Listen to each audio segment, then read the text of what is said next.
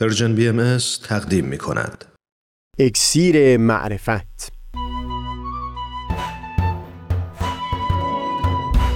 مروری بر مضامین کتاب ایقان. این گفتار تار و پود زندگی، پیچیدگی مفهوم عفو از تا همامه ازلی در شور و تغنیست، گوش قلب را از سروش او بی بهره مکن. از تا همامه ازلی در شور و تغنیست، قلب را از سروش او بی بهره مکن. گوش قلب را از سروش او بی بهره مکن.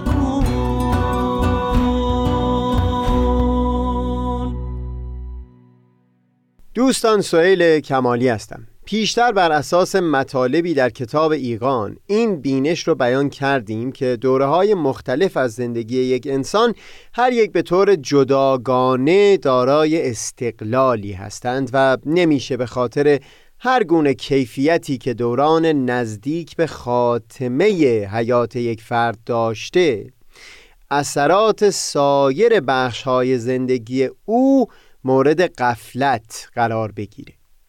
بعدتر بر همین اساس به این نکته اشاره کردیم که اون اثر و نتیجه و تبعاتی که از کنش‌های ما در این عالم پدید اومده این ماندگار خواهد بود و همین هم هست که اون شخصیتی که در هر دوره‌ای داشتیم محو شدنی نیست، چون منبع و مصدر اون تأثیرات بوده، تأثیراتی که تا همین امروز و تا جاودانه باقی و برقرار خواهند موند. ما ملزمیم این بینشی که در اینجا بیان شد رو یک قدری عمیق‌تر گفتگو بکنیم. منتها تصور میکنم بحث دوم ما در واقع لایه عمیق‌تری از همون بینش قبلی به حساب بیاد، یعنی این گفتگوی فعلی دقیقاً بیان تفصیلی‌تر همون بینش اول هست و کمکی میکنه تا سبب و دلیل قائل شدن به اون دیدگاه یک قدری بهتر فهم بشه. خلاصه کلام توضیح حضرت عبدالبها فرزند شارع آیین بهایی و مبین آثار ایشون هست که هر اون چیزی که در این عالم به وجود آمد، هر اون چیزی که قدم به عالم هستی گذاشت، دیگه نابود شدن برای اون هرگز معنایی نخواهد داشت. نهایتاً این هست که از صورتی به صورتی دیگر تبدیل بشه و به عنوان مثال ما وقتی از نابودی یک درخت یا هر شیء دیگری صحبت می کنیم در واقع مقصودمون همین تغییر و تبدیل او هست، از این صورتی که ما می شناختیم به صورت دیگری مثل خاک یا سایر اجزای تشکیل دهندش. تأکید ما در اینجا بر افعال آدمی هست و مقصودم از تعبیر افعال گفتار، کردار و اندیشه است. اما چون نمیخوام این ستا رو دم به دم تکرار بکنم، سعی میکنم از تعبیر افعال، اعمال یا کنش‌های یک انسان استفاده ببرم. خلاصه کلام این هست که اثر و نتیجه اعمال در این عالم باقی و برقرار خواهد بود، چه نیکو و چه نانیکو. از اونجایی که بارها در گفتگوها با برخی دوستان این مسئله مورد بحث و هم پرسش قرار گرفته، ما در گفتار قبلی در این باره گفتگوی مفصلی داشتیم که چرا من اندیشه یا پندار رو هم جزو کنش‌ها و افعال انسانی به حساب آوردم. اینه که اینجا میتونیم مستقیم وارد بحثمون بشیم.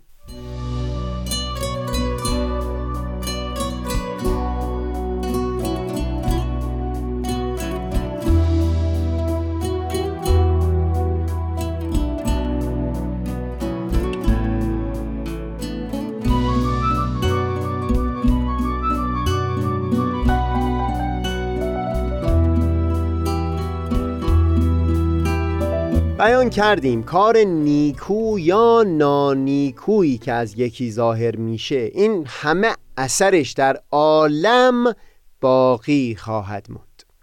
اگر اینطور باشه واضحاً نه اون نیکویی که در اول پدید اومده رو نانیکویی آخر میتونه محو بکنه و هم نه اون نانیکویی اول رو نیکویی آخر میتونه اثرش رو در عالم نابود بکنه. این رو در خصوص کلیت عالم هستی بیان میکنم. تأکید دیگه بر این بود که هرگاه چیزی ظهور پیدا کرد و پدید اومد، نابود شدن برای اون معنایی نداره، بلکه نهایتاً به چیز دیگری و به شکل و صورت دیگری تبدیل خواهد شد. دقیقاً همین اصل در خصوص اندیشه ها، کردارها و گفتارهای ما آدمیان هم صادق است. بگذارید در اینجا از همون مثال ساختمان که در گفتار پیشین به کار بردیم استفاده ببرم. ممکنه که ساختمان بسیار بلندی رو بنا بکنیم و بعد از چندی همون ساختمان رو با بلدوزر به کلی نابود بکنیم، جوری که جای او بر روی زمین به کلی صاف و مسطح بشه، طوری که انگار از روز اول بنا نشده بود. تا اونجایی که به صورت جزئی مربوط به خود اون ساختمان میشه، این نابود شدن و محو شدن کاملا قطعی و واضح است. یعنی گویا که به حقیقت همچون ساختمانی از روز اول بنا نشده بود، همه چیز محو و نابود شده. این در حد جزء، یعنی در خصوص این ساختمان کاملا صادق هست. منتها همونطور که بیان کردیم این محو و نابود شدن فقط و فقط از دریچه دید این ساختمان و تا حدی که مربوط میشه به این جزء کوچک در هستی صادق عذاب در میاد، وگرنه از دید کلنگر و دریچه همه عالم هستی اگر بنگریم به هیچ وجه محو شدنی در کار نبوده.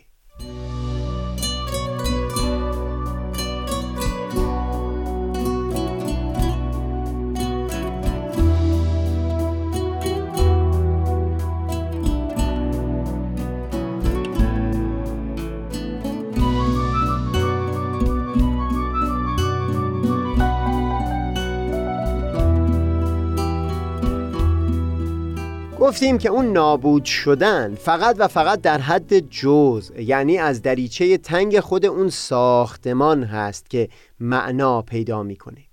این در حالی هست که اثراتی که در کل عالم هستی از ساخته شدن این ساختمان و هم اثراتی که بعدتر با ویران کردن اون در همه عالم هستی به وجود اومده، اینها به هیچ وجه محو شدنی نیستند. تمام اون انرژی که صرف ساختن اون شد، سوختی که در ماشینالاتی که در ساختن اون نقش داشتند به مصرف رسید، دودی که به هوا اضافه شد، اون مقدار نیرویی که از بازوی ده ها انسان صرف این کار شد و هم اثری که طبعاً بر حالت جسمی اونها و فرسودگی اونها گذاشت و بسیاری تغییرهای مشابه دیگه که باز هنگام خراب کردن اون ساختمان در همین عالم گذاشته شد، اینها همه در عالم باقی خواهند ماند و از عالم محو شدنی نیستند. نه اون آلودگی که موقع ساختن و ویران کردنش پدید اومد از عالم محو شدنی هست و هم نه بنزین و گازوئیلی که هنگام ساختنش یا ویران کردن اون ساختمان مصرف شد بدون صرف کردن انرژی فراوان در این عالم به وجود میاد.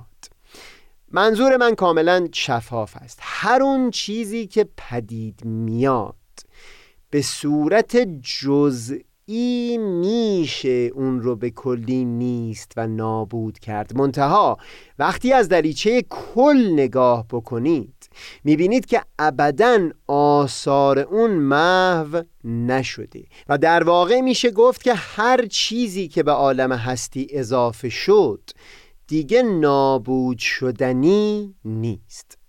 نهایتاً این هست که به صورتهای دیگری در کل این عالم هستی تبدیل خواهد شد. همین در خصوص گفتار و کردار و هم اندیشه آدمی صادق هست.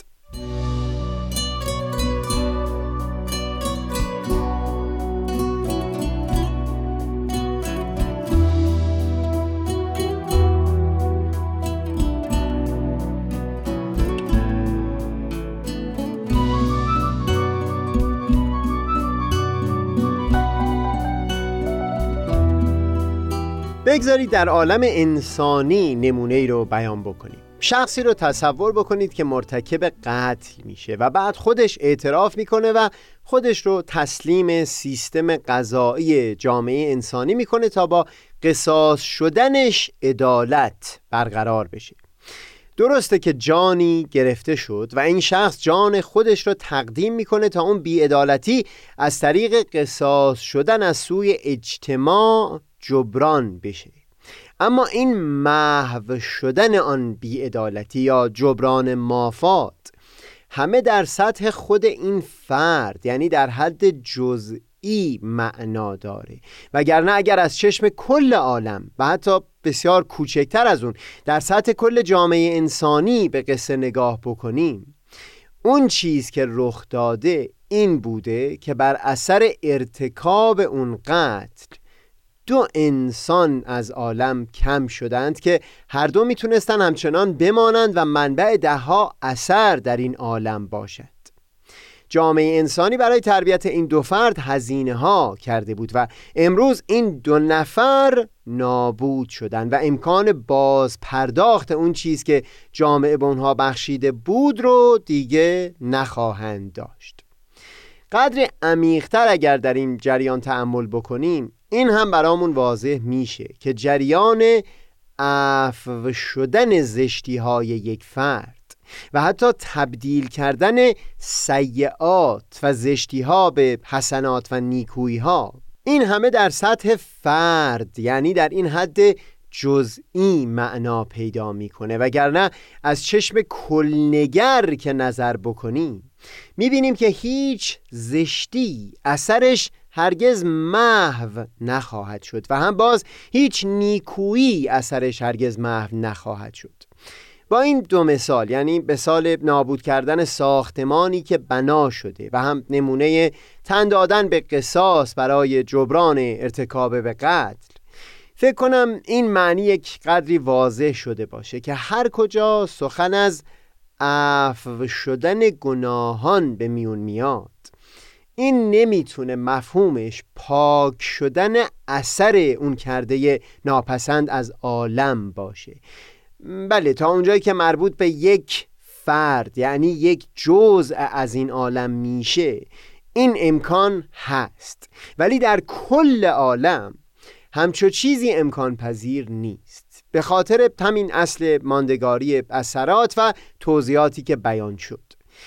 اینطور اگر باشه، اونگاه این هم به خوبی معنی پیدا میکنه که نام ملا عبدالخالق یزدی و ملا علی برقانی هم در کتاب ایقان در میان اون سیزده نفر بیان بشه، چون در اون دوره خاص اون کارهای نیکو از اونها ظاهر شد و چه بسا بسیاری رو به سوی حقیقت رهنمون شدند و اندیشه های نیکو، گفتار نیکو و کردار نیکو از سوی اونها منبع اثری در عالم شد و گفتیم که این اثر محو شدنی نیست.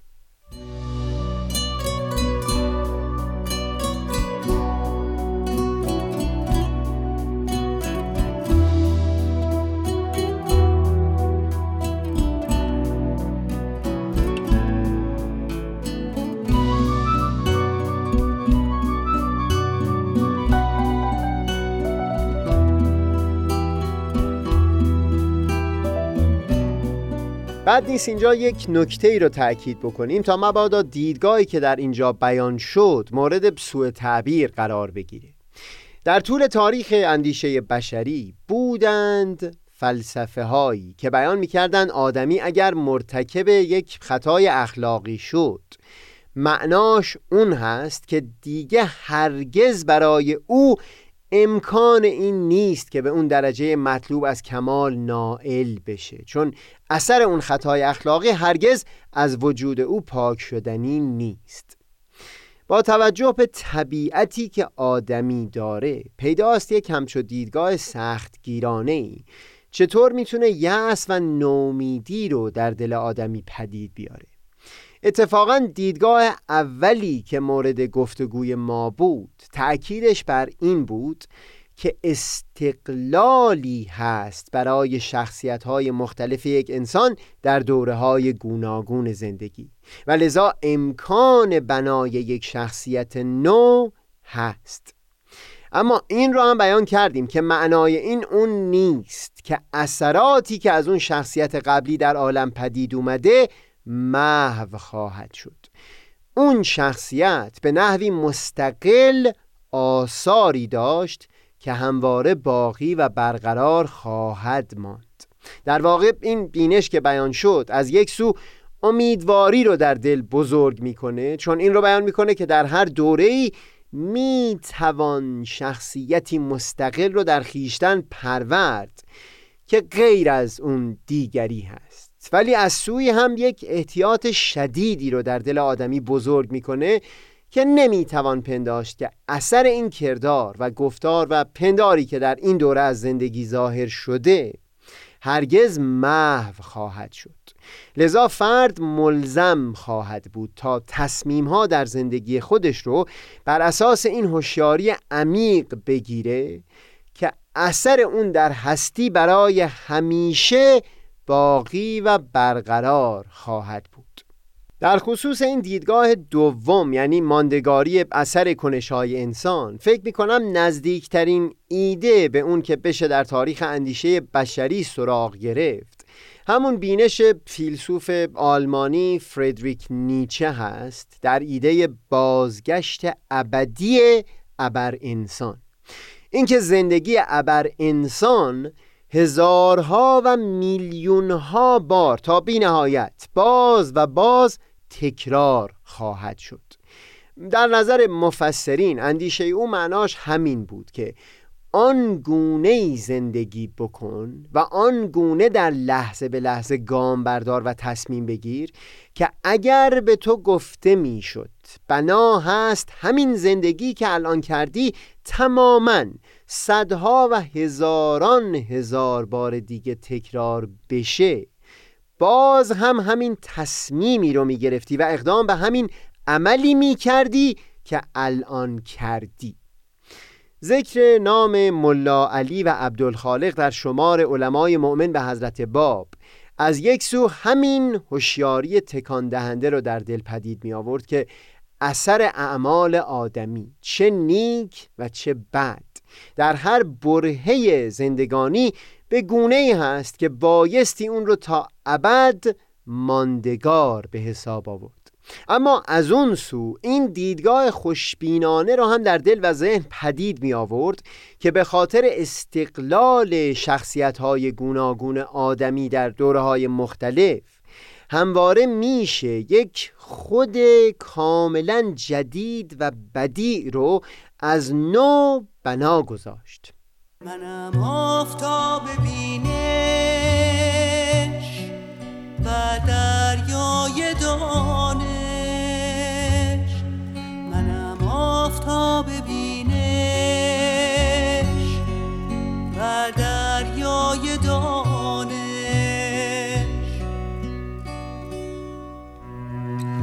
پژمردگان را تازه نما